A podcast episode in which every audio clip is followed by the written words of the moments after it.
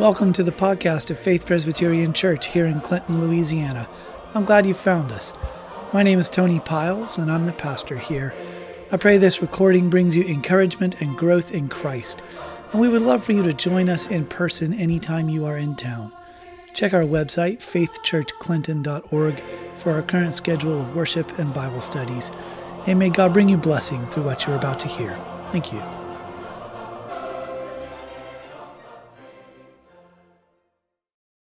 If you would remain standing, our sermon text this morning is Nehemiah 13. Last chapter of Nehemiah. No list of names this time.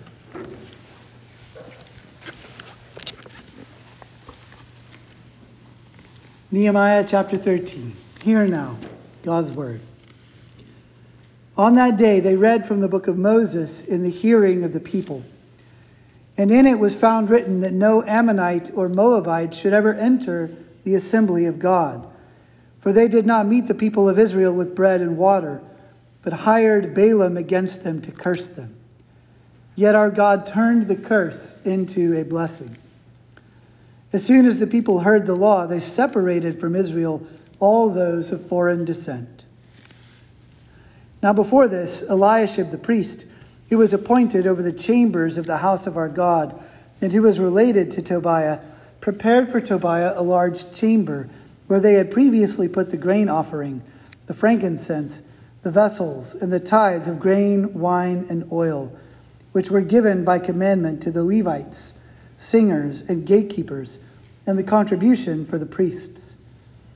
While this was taking place, I was not in Jerusalem, for in the thirty second year of Artaxerxes, king of Babylon, I went to the king.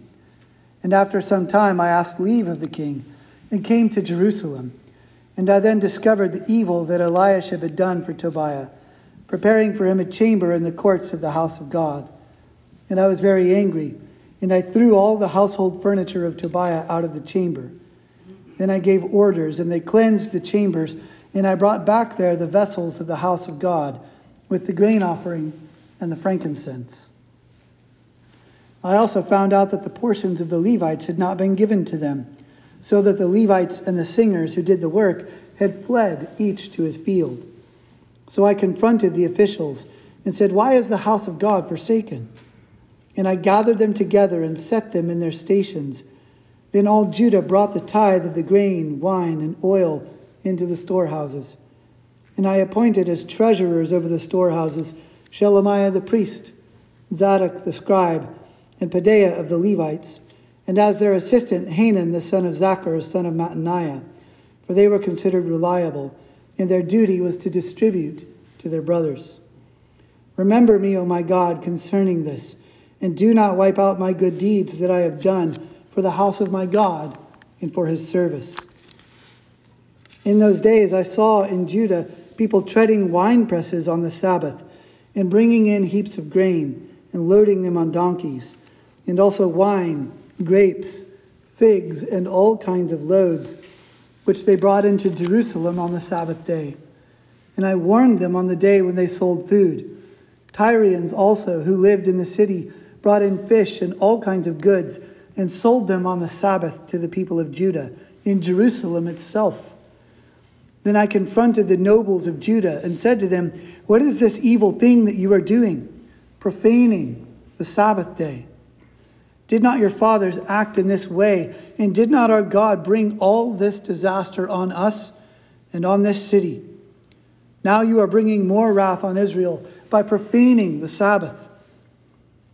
As soon as it began to grow dark, the gates of Jerusalem before the Sabbath, I commanded that the doors should be shut and gave orders that they should not be opened until after the Sabbath. And I stationed some of my servants at the gates that no load might be brought in on the Sabbath day. Then the merchants and sellers of all kinds of wares lodged outside Jerusalem once or twice. But I warned them and said to them, Why do you lodge outside the wall? If you do so again, I will lay hands on you. From that time on, they did not come on the Sabbath. Then I commanded the Levites that they should purify themselves and come and guard the gates to keep the Sabbath day holy. Remember this also in my favor, O my God, and spare me according to the greatness of your steadfast love. In those days also I saw the Jews who had married women of Ashdod, Ammon, and Moab. And half of their children spoke the language of Ashdod, and they could not speak the language of Judah, but only the language of each people. And I confronted them, and cursed them, and beat some of them, and pulled out their hair. And I made them take an oath in the name of God, saying, You shall not give your daughters to their sons, or take their daughters for your sons or for yourselves. Did not Solomon, king of Israel, sin on account of such women?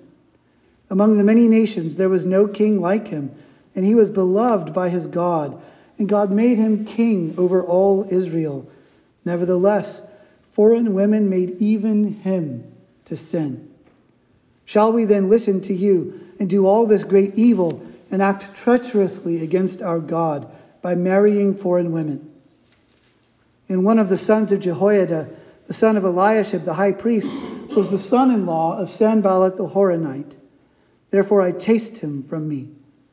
Remember them, O my God, because they have desecrated the priesthood and the covenant of the priesthood and the Levites. Thus I cleansed them from everything foreign, and I established the duties of the priests and Levites, each in his work, and I provided for the wood offering at appointed times and for the first fruits. Remember me, O my God, for good. This is the word of the Lord. Thanks be to God. The grass withers and the flower fades, but the word of our God stands forever. Please be seated.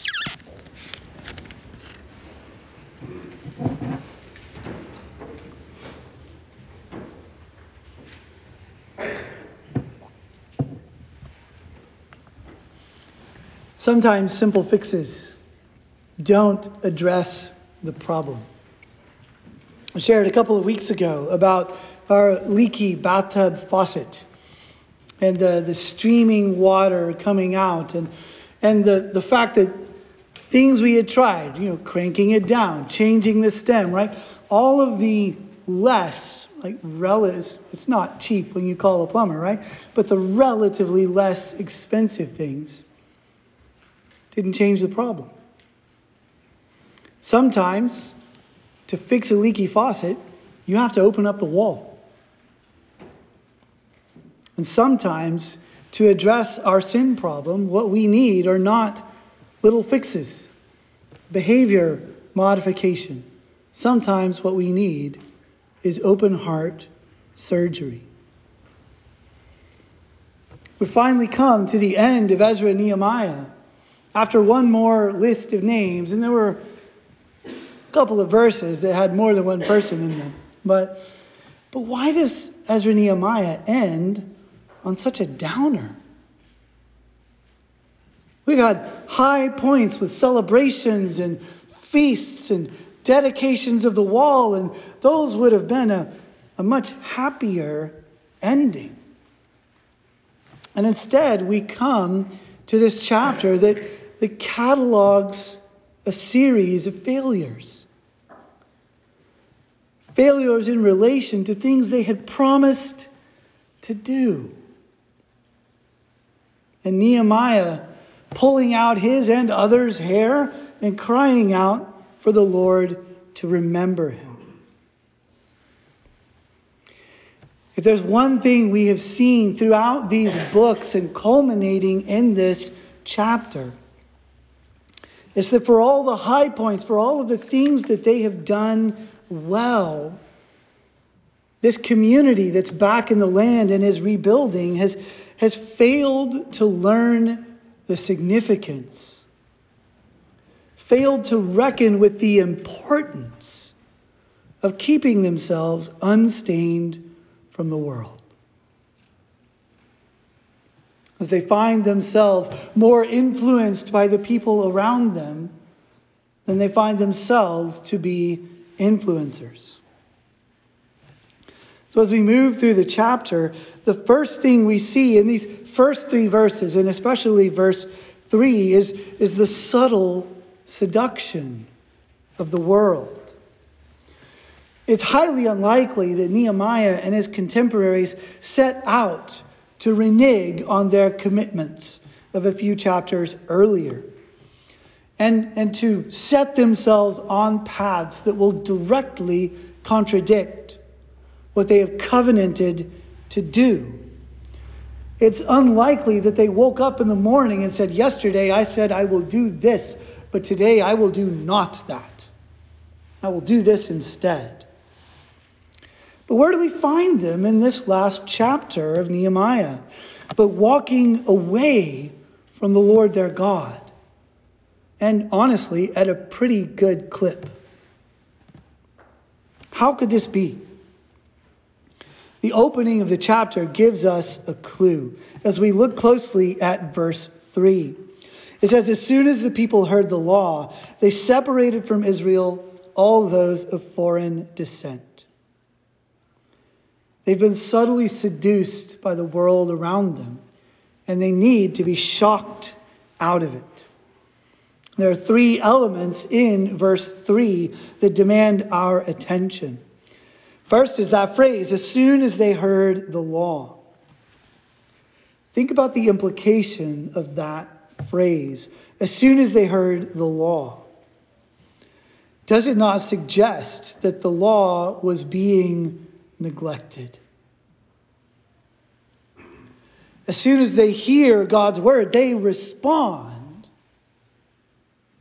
But in order for things to get where they are, how long had it been since they gave attention to God's Word? It reminds us of the, of the rediscovery of the book of the law in the time of Josiah. As they're renovating the temple, they come across this scroll and they read it and they say, Oh no. And they bring it to Josiah and read it to Josiah, and he joins them in saying, Oh no. The law had been neglected for such a length of time that it didn't just gather dust like a Bible that sits on the shelf untouched. It had been forgotten. They had forgotten its contents. And when it was discovered anew, they were cut to the heart. As soon as it's read, they weep because they know the law is broken. But the genesis of their situation is in a prior neglect of God's law, as we see here. When we speak of the subtle seduction of the world, the neglect of God's word is at the root of the crisis. When we don't treasure God's word, it's much easier to find other words more compelling to see them as promising more than they actually have on offer. Remember that the first sin arose from an enticement to question God's word, to prefer to take someone else's word for it. And sometimes our neglect of God's word is, is so great that Satan doesn't even need to call God's word into question for us. It's so far from our mind, from our attention, from our familiarity. All he needs is to set before us some entertaining trifle, something with a wisp of promise or desirability about it, and he, he finds us unequipped to see through its false promises. Perhaps you've heard of C.S. Lewis's illustration of a child who's playing with mud pies and is promised a holiday at the sea, but they can't even fathom what that means. And so they keep on making mud pies in the slum.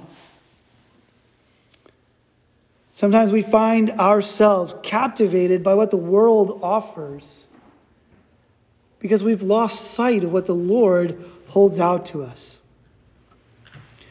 We're like one who, who stops at McDonald's on the way to Thanksgiving dinner. And we find ourselves without room for pie at the end. Rooted in and neglect of God's word. When they heard the law read. In the next phrase, it says they, they separated all Israel. What does that communicate to us? Because Israel has from earliest times been called to separate from the world, to live distinctly as the Lord's own possession. Consider this representative command from Leviticus. It says, You shall be holy to me, for I, the Lord, am holy, and have separated you from the peoples, that you should be mine. Leviticus 20 and verse 26. And yet here they find that they have to separate because they have failed to do so. They have lost their grip on their distinct identity, their separate calling, their holy life. They've not held on to what distinguishes them from the mass of humanity, from their fallen neighbors. They don't know what it means to be God's people anymore. And it's a question we might well ask ourselves. As we search our own hearts, as we examine our own lives, is there a marked distinction between us and our pagan neighbors, other than an hour on Sunday morning? Maybe two if you're here for Sunday school?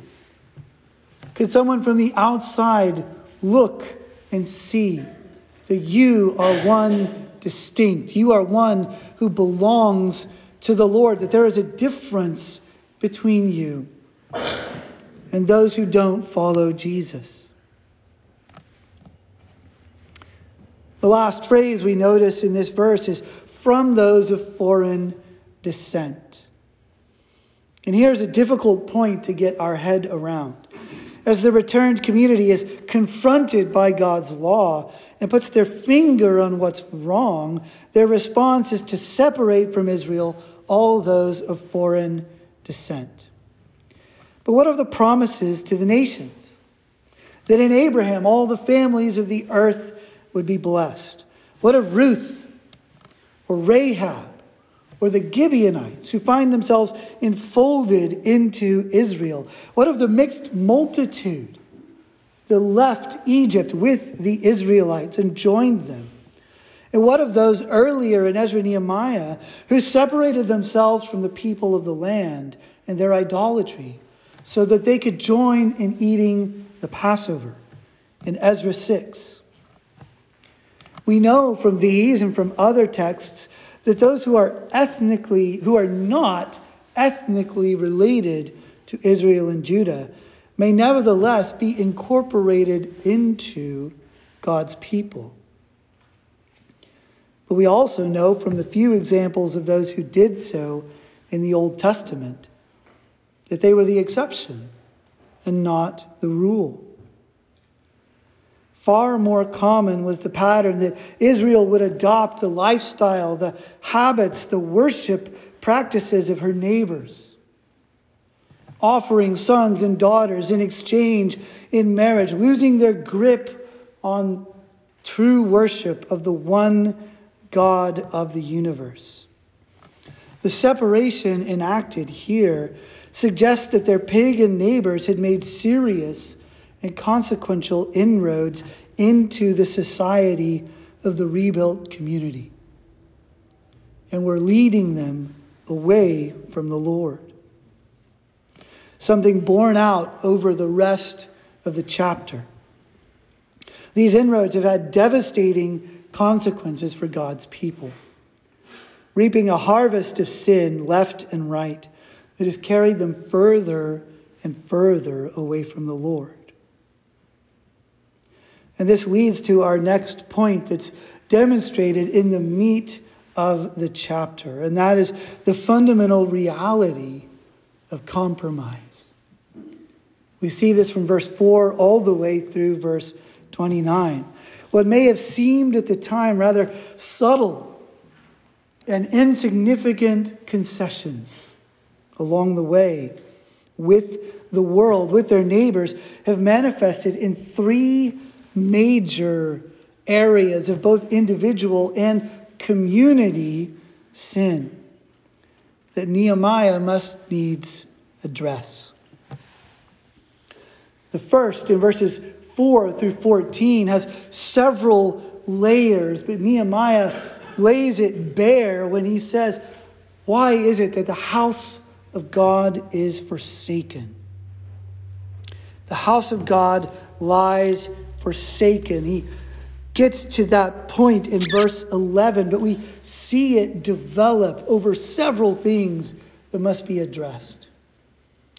First, his enemy and the enemy of the people of God has been provided a room within the temple itself. As Tobiah the Ammonite dwells within the temple with a room provided a large chamber, verse 5, where they had previously put the grain offering, the frankincense, the vessels, the tithes of grain and wine and oil. Now, Tobiah is a man with connections. He's got his fingers into some of the people involved in the priesthood and the worship of the temple. But do you note the connection with the room he occupies? And what continues to unfold as Nehemiah chases down the problem. Because the tithe has not been brought in. Why is there a room available for Tobiah? Because the people have neglected the offering that supports the Levites and the priests. So that on the one hand, there's a room available to be provided for an enemy of God's people within the temple itself. But on the other hand, with the consequence that the Levites have fled to their own land. In order for them to feed their families, they have to abandon the work that God has set them apart for. To try and grow crops back in the countryside. So that the house of God is forsaken. Worship is affected as the worship leaders and teachers of Israel are absent from the temple. This is one, the first of the concrete results of Israel warming up to this subtle seduction of the world and, and compromising here and there. And then it gets rolling and it's like a snowball and it, and it adds up. The next is in the desecration of the Sabbath. And again, here there are several layers as some of the people openly openly violate the Sabbath, a day given, set apart for rest and worship. And they're about their normal daily work. They're treading wine presses, they're loading up burdens. They have made it such that there is no difference between the Sabbath and any other day. The God, God has required of them a day set apart. And they have said, no, thank you. Of course, it may have been easier for them to do this with the house of God forsaken by the priests and Levites. See how these things are intertwined with one another. How these how sin compounds sin compounds sin. Some of them are a bit more subtle. They won't carry the burdens themselves. They'll let the foreigners labor on Sunday. But they're happy to support them economically. To spend their money for what the Tyrians are selling on the Sabbath instead of doing the work of preparation themselves. Where are the Levites and the priests? Who could teach them here? Where is their own preparation for the Sabbath beforehand? That they might give the day wholly to the Lord. Where is their trust in the Lord? That they are able to give a day to Him in rest and worship because he has shown himself to be their faithful provider. The house of God is forsaken. The Sabbath is desecrated. And then there's a failure to teach the things of the Lord to the next generation. A failure that involves several elements as they have, as they have married foreign women.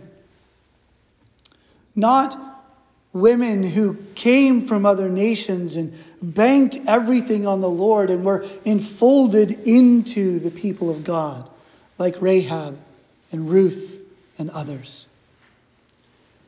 But women who have retained their foreign identity, their allegiance to other gods, their culture as pagans, and have passed that on to their children. So that the people have done what Deuteronomy is at great pains to warn against.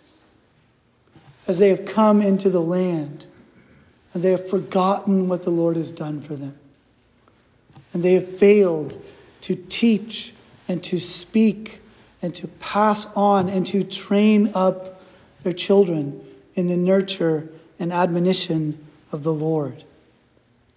So that some of them don't even know the language of worship of God's people. Can you imagine raising a generation of children that doesn't know the greatest commandment? To love the Lord your God with all your heart, with all your mind, with all your strength, and to love your neighbor as yourself. Can you imagine raising up a generation that, that doesn't know John 3:16? The linguistic connection is difficult here, but what it belies is a, is a failure of catechesis a failure to pass on the faith to the next generation. So that, as Nehemiah expressly points to, what we saw happen in the household of Solomon, which led over generations to the exile we've just gotten back from, is happening in our own homes.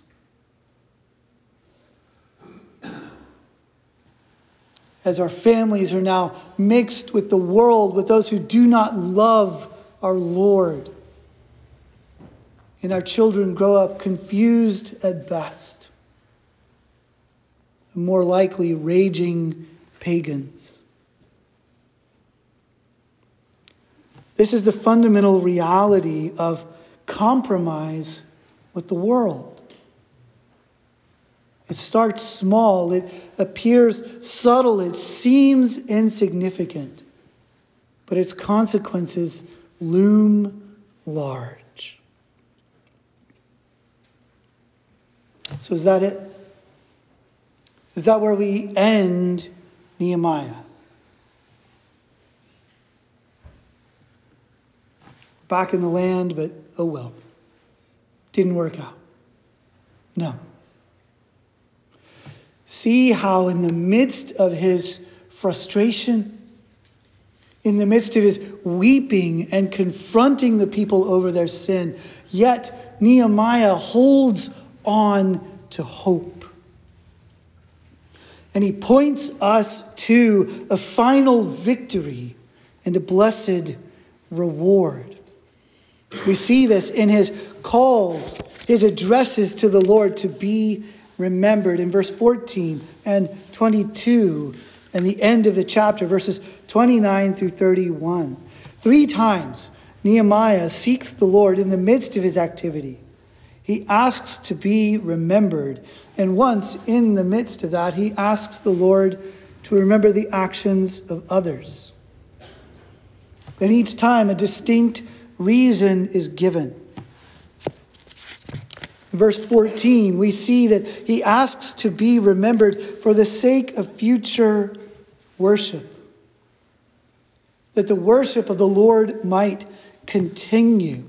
Remember me, O my God, concerning this. this restoring of what was lost, this reinstituting of the tithe, this supervision over its collection and distribution. And do not wipe out my good deeds that I have done for the house of my God and for his service. Lord, remember what I've done. May it prosper. May worship continue. May the Lord's house not be forsaken again. We see him cry out to be remembered for mercy. In verse 22, remember this also in my favor, O my God, and spare me according to the greatness of your steadfast love. Spare me not because I have earned it or deserve it, but spare me, Lord, out of your mercy and compassion. And then from verses 29 to 31, remember, O Lord, for the sake of punishment and reward. Remember them, O my God, because they have desecrated the priesthood and the covenant of the priesthood and the Levites. Their actions threaten the future of worship and the fidelity of God's people. Lord, remember that against them. May there be justice. May there be a reckoning. May God's people see victory over their enemies. And then as he cleanses and establishes and provides for the sake of continuing worship, he says, Remember me, O my God, for good. Because Nehemiah anticipates a reward as we see promised in the New Testament as well. He longs to hear from the Lord, Well done, good and faithful servant. Enter into the joy of your master. Nehemiah pleads to be remembered in his actions for the house of God, according to the greatness of God's steadfast love and for his good. Nehemiah knows that deliverance from this cycle of sin and repentance and new sin requires God's intervention. It requires heart surgery. The experience of exile may have punished the sin of God's people. It may have allowed the land to rest but it has not fundamentally altered the character of the people who have returned. More is needed for that.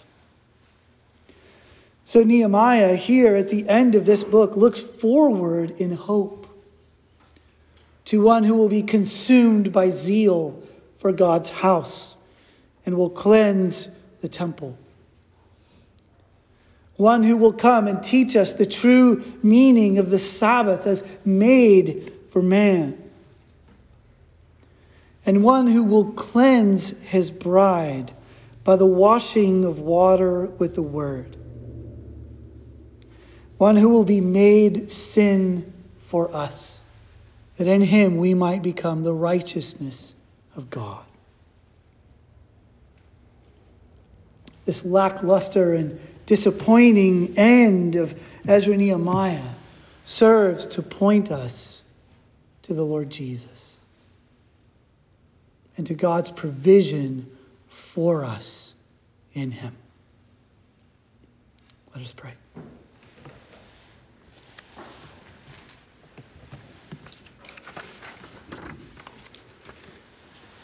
Lord God, we pray when we face discouragement, when we are weighed down by sin, when we are caught in conviction. Would you grant us to see your mercy in Christ? May we learn with Nehemiah and those to whom he ministered to look beyond ourselves and our own efforts in our own attempts to promise to do better next time. to see our need for hearts of stone to be made hearts of flesh, and to behold your provision for that need in the work of Christ and in the pouring out of your Spirit. Lord, would you grant us the work of your Spirit that we might be formed more and more into the likeness of Jesus? As your Spirit puts to death in us the deeds of the body. Lord, who will deliver us from this body of death? Yet you have done this for us. In the Lord Jesus, in whose name we pray. Amen.